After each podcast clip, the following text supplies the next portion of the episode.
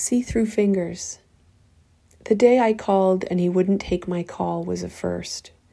And I sobbed at noon, and by night I sat with my poet friends in the dark, and every word from the stage went through me, like those fetuses with the light behind them, and you can see clear through their gelatin fingers. They have no barrier to the world.